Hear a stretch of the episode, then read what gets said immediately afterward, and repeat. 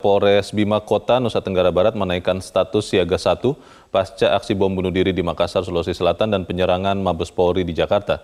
Personel gabungan mulai dari TNI dan Polri akan disiagakan ke sejumlah tempat vital terlebih di gereja-gereja yang ada di Kota Bima. Untuk menjaga hal-hal yang tidak diinginkan serta mewaspadai segala kemungkinan buruk yang mungkin terjadi, Polres Bima Kota terhitung sejak Minggu 27 Maret atau pasca aksi bom bunuh diri di Gereja Katedral Makassar hingga waktu yang belum ditentukan langsung menerapkan siaga satu. Para personel gabungan yang terdiri dari petugas TNI dan Polri disiagakan pada sejumlah tempat umum dan beberapa tempat vital, terlebih pada sejumlah gereja yang ada di Kota Bima. Kapolres Bima Kota AKBP Haryo Tejo Wicaksono mengatakan akan menerjunkan kekuatan penuh dalam pengamanan saat ini, serta meminta masyarakat umum agar ikut menjaga keamanan dan ketertiban. Kita akan melaksanakan patroli gabungan sampai dengan nanti hari Minggu insya Allah menjelang pasca ini dengan selesai. Karena pelaksanaan pasca mulai hari Kamis, Jumat, Sabtu, dan Minggu mereka melaksanakan ibadah semua. Hmm. Artinya ada setiap hari ini mulai hari kemarin itu penjagaan di setiap gereja, Nat? Betul, kita utamakan, kita tingkatkan untuk pengamanannya. Ada penempatan personil di gereja nanti? Untuk penempatan personil di gereja, kita adakan tempat penempatan, apalagi waktu kegiatan jelas kita akan menggunakan kekuatan penuh untuk pengamanan dan patrolinya. Kapal Rumah Sakit Rapong Satria Erlangga menggelar aksi sosial berupa donor darah dan donor plasma konvalesen. Kegiatan donor darah dan donor plasma konvalesen ini dilakukan karena di masa pandemi pasokan darah di PMI Kota Surabaya berkurang hingga 50 persen, sementara kebutuhan donor plasma konvalesen juga masih tinggi. Aksi sosial donor darah dan donor plasma konvalesen dilakukan di atas kapal rumah sakit terapung Satria Erlangga yang sedang sandar di Pelabuhan Tanjung Perak, Surabaya. Aksi sosial ini dihadiri ratusan calon pendonor dari berbagai latar belakang, baik anggota TNI maupun masyarakat sipil. Peserta donor plasma darah konvalesen akan melalui beberapa tahapan sebelum dilakukan pengambilan plasma.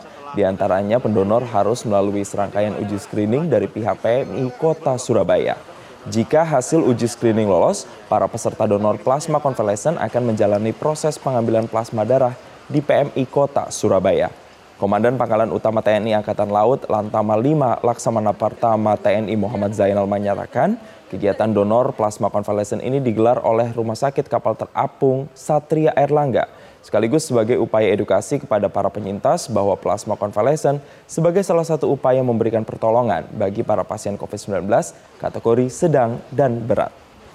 Ratusan anggota Polda Gorontalo menjalani penyuntikan vaksin AstraZeneca tahap pertama yang digelar Dinas Kesehatan Provinsi Gorontalo. Pemprov Gorontalo telah menerima 300 vial vaksin AstraZeneca untuk anggota TNI dan juga Polri. 100 anggota Polda Gorontalo menjalani penyuntikan vaksinasi COVID-19 tahap pertama. Penyuntikan ini menggunakan vaksin AstraZeneca. Penyuntikan vaksin AstraZeneca untuk anggota kepolisian ini merupakan yang pertama kali dilakukan setelah Pemprov Gorontalo menerima kiriman vaksin AstraZeneca pada pekan lalu. Kepala Dinas Kesehatan Provinsi Gorontalo, Yana Yanti Sulaiman mengatakan, vaksin AstraZeneca yang tiba di Gorontalo sebanyak 300 vial dan akan digunakan untuk anggota TNI dan Polri. Rencananya penyuntikan vaksin AstraZeneca ini pemirsa akan dilanjutkan untuk anggota TNI di Korem 133 Nani Wartabone, Gorontalo. AstraZeneca yang telah didistribusikan dari pusat untuk Provinsi Gorontalo sebanyak 300 vial, insya Allah itu akan kemudian digunakan bagi eh, teman-teman uh, uh, TNI dan Polri.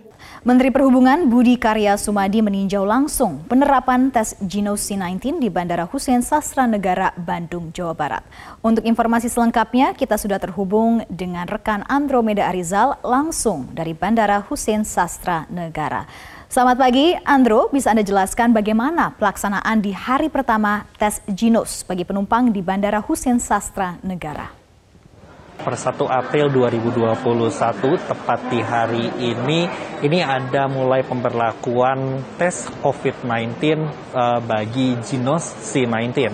Apabila di minggu-minggu sebelumnya uh, tes bagi para penumpang ini hanya rapid test ataupun swab PCR, namun di hari ini para penumpang memiliki tiga alternatif, salah satunya Genos C19. Tadi di pagi hari tepat pukul 7 waktu Indonesia bagian Barat Menteri Perhubungan Budi Karya Sumadi meninjau secara langsung penggunaan Jinos C19 ini terutama di Bandara Hussein Sastra Negara Bandung ini. Tepat tadi pukul 7 uh, Menteri uh, Perhubungan Budi Karya Sumadi menjelaskan bahwa sebelumnya sendiri bahwa tes Jinos ini telah dilaksanakan di 44 stasiun di mana sebelumnya selama waktu tiga bulan ini sudah ada 300 ribu penumpang kereta api yang telah melaksanakan tes Jinos ini sehingga di tanggal 1 April 2021 ini Bandara Hussein Sastra Negara Bandung melaksanakan tes Jinos untuk pertama kalinya. Tadi kami juga sempat melihat terutama tepat di belakang saya ini ini terdapat tiga bilik Jinos C19 yang disediakan tepat di selasar di pintu masuk di Bandara Hussein Sastra Negara Bandung ini tadi kami sempat bertanya kepada pihak Angkasa Pura ini terdapat empat mesin Jinos tiga di dalam bilik dan ini merupakan dan satunya lagi adalah cadangan. Nantinya ketika para penumpang yang akan melakukan tes Jinos ini kapasitas perharinya telah disediakan sebanyak 400 kantung namun untuk sejauh ini bila uh, per jamnya setiap bilik ini mampu untuk mengetes selama kurang lebih uh, 20 orang. Untuk sejauh ini bagi para penumpang yang akan melaksanakan Jinos ini ada beberapa syarat dan juga kelengkapan yang harus dilengkapi. Salah satunya adalah memiliki terlebih dahulu tiket dan juga membayar Rp40.000 uh, Sarah dan juga pemirsa tadi kami pun juga sempat bertanya kepada uh, salah satu penumpang uh, mereka mengapresiasi dengan adanya produk anak bangsa ini dikarenakan pertama harganya yang cukup murah juga kedua ini merupakan uh, tingkat uh, kepastian juga cukup tinggi dan juga yang ketiga yang dipasti ini tidak memberikan uh, kurang kenyamanan karena Jinos ini hanya perlu ditiup saja apabila dengan tes uh, antigen ataupun PCR ini memerlukan tes-tes uh, ini dengan uh, beberapa langkah yang tentu saja menurut para calon penumpang ini kurang menyamankan. Ya Andrew, selain Bandara Hussein Sastra Negara, bandara mana lagi yang sudah menerapkan tes Jinos ini? Ya, tadi kami sempat berbicara dengan uh, Budi Karya Sumadi dalam konferensi persnya bahwa ada empat bandara yang uh, menerapkan tes Jinos C19 per hari ini. Selain di Bandara Hussein Sastra Negara Bandung, ada uh, yang pihak Angkasa Pura atau AP1 sendiri, yaitu di Surabaya dan juga di Yogyakarta. Selain juga ada di Palembang. Keempat bandara ini uh, secara pasti dan juga uh, per hari ini ini melaksanakan tes Jinos C19. Selain itu juga ada beberapa pelabuhan yang menerapkan tes Jinos C19 ini. Jadi Sarah, uh, menurut Menteri Perhubungan, selain moda transportasi kereta api, bandara udara, dan juga laut melalui pelabuhan ini uh, seluruhnya telah menerapkan tes Jinos C19 ini dan diharapkan angkutan moda transportasi darat juga nantinya ke depannya bagi pengguna bus sendiri akan menggunakan tes Genos C19 ini. Karena mengingat bahwa tes Genos C19 ini uh, masyarakat juga ini perlu adanya dukungan terutama uh, terhadap produk dari anak bangsa. Pasca aksi penyerangan di Mabes Polri, pengamanan di seluruh markas komando kepolisian dijaga dengan ketat. Untuk mengetahui kondisi terkini di sekitar Mabes Polri, kita akan bergabung bersama jurnalis Metro TV Aris Setia. Selamat siang Aris, bisa Anda gambarkan seperti apa kondisi pengamanan di Mabes Polri hari ini?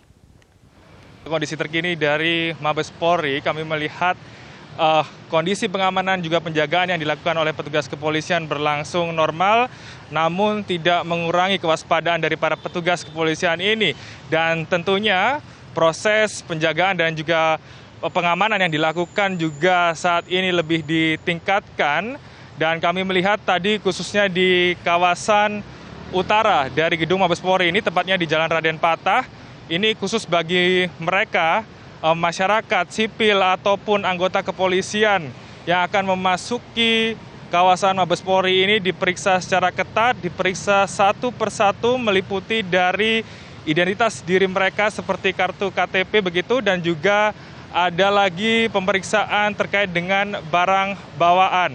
Dan selain itu juga dari pantauan yang kami lakukan, tepat di posisi saya berada saat ini, tepat di belokan antara Jalan Raden Patah 1 hingga Jalan Turnojoyo atau tepatnya yang berada di sisi selatan gedung uh, Mabes Polri ini, ini kami juga melihat bahwa penjagaan atau pengamanan dilakukan dengan sangat ketat. Kami melihat ada sejumlah petugas kepolisian ini dengan senjata lengkap dan juga uh, atribut lengkap ini berjaga-jaga di depan kawasan uh, gedung Mabes Polri ini. Dan saya itu juga kami melihat ada ada satu unit mobil barakuda yang disiagakan di kawasan depan dari gedung Mabes Polri ini. Dan juga terkait dengan arus lalu lintas yang kami lihat di kawasan ini juga terpantau normal, yang itu artinya memang kondisi arus lalu lintas di sini berlangsung ramai lancar tidak terdampak dari kondisi atau pengamanan penjagaan yang dilakukan oleh petugas kepolisian di sini. Ya, Aris, lalu apakah sudah ada pernyataan terbaru dari pihak Mabes Polri terkait insiden penyerangan yang terjadi kemarin, Aris? Sampai dengan sejauh ini belum ada informasi terbaru yang disampaikan oleh pihak Mabes Polri terkait dengan insiden penyerangan yang terjadi di Mabes Polri pada Rabu 31 Maret 2021.